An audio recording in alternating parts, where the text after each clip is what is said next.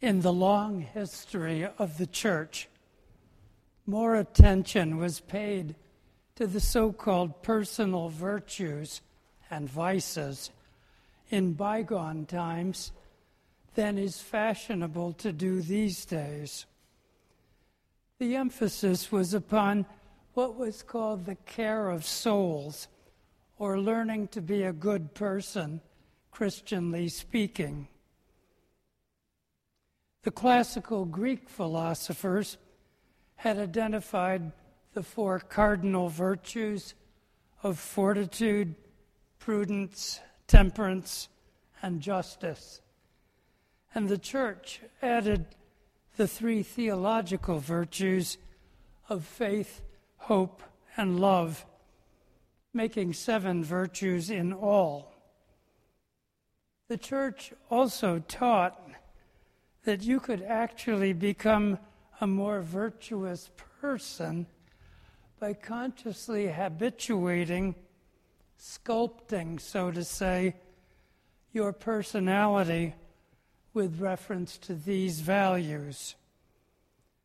As Marianne Evans, also known as George Eliot, has written of one of the Middlemarch characters, souls become flaccid as bodies do, and as bodies gain strength from exercise, so souls need to be strengthened as well.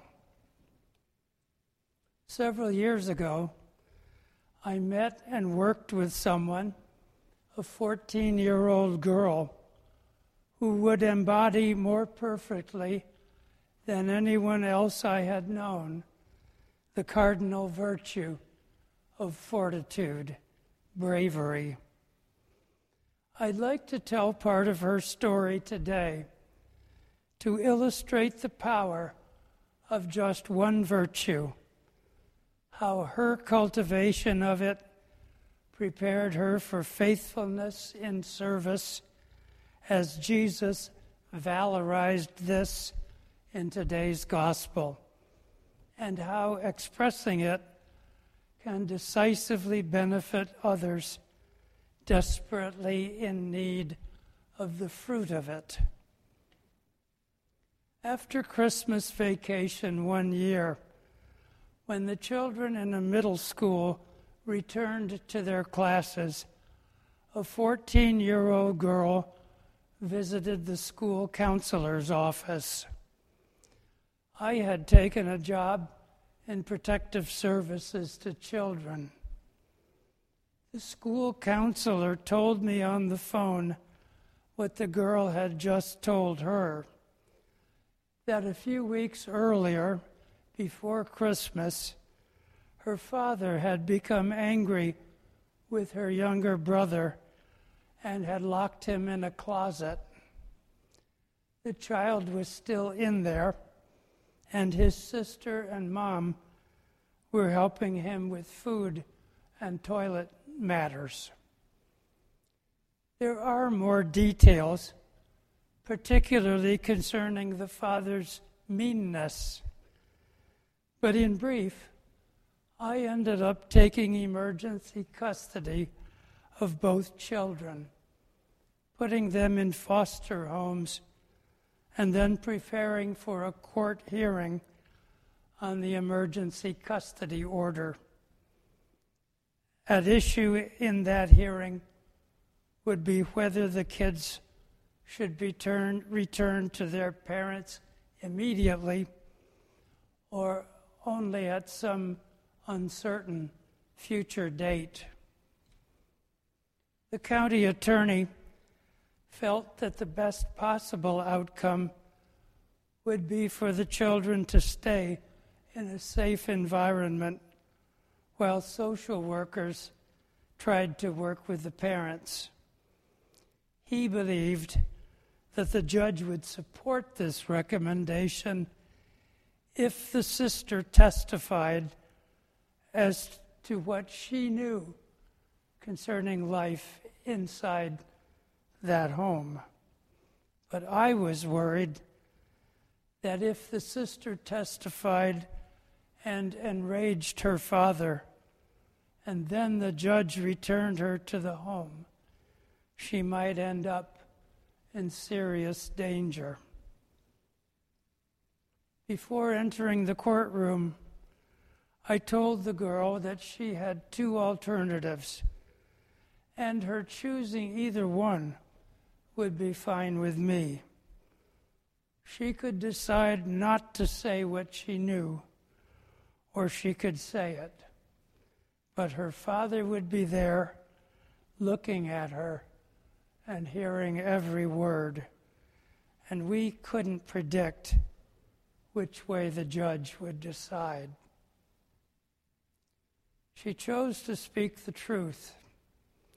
She climbed up into the witness chair and described a home filled with fear, an abusive, out of control father, and a lack of any order.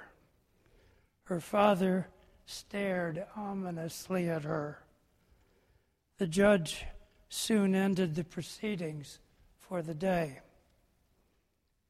Next morning, I gave the girl the same alternatives, and again she chose to speak. I was so taken with her bravery. I had never seen anything like it.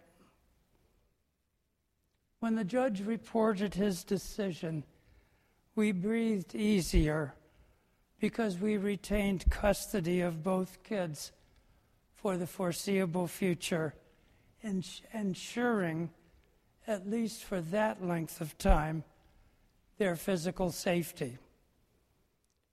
I asked the sister, Why did you risk so much for two days, not knowing how all this would end up?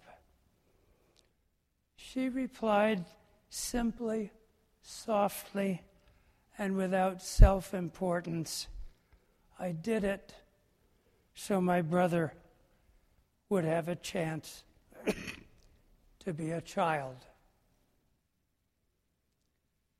Apropos of personal virtues, we never know what may be required of us or when.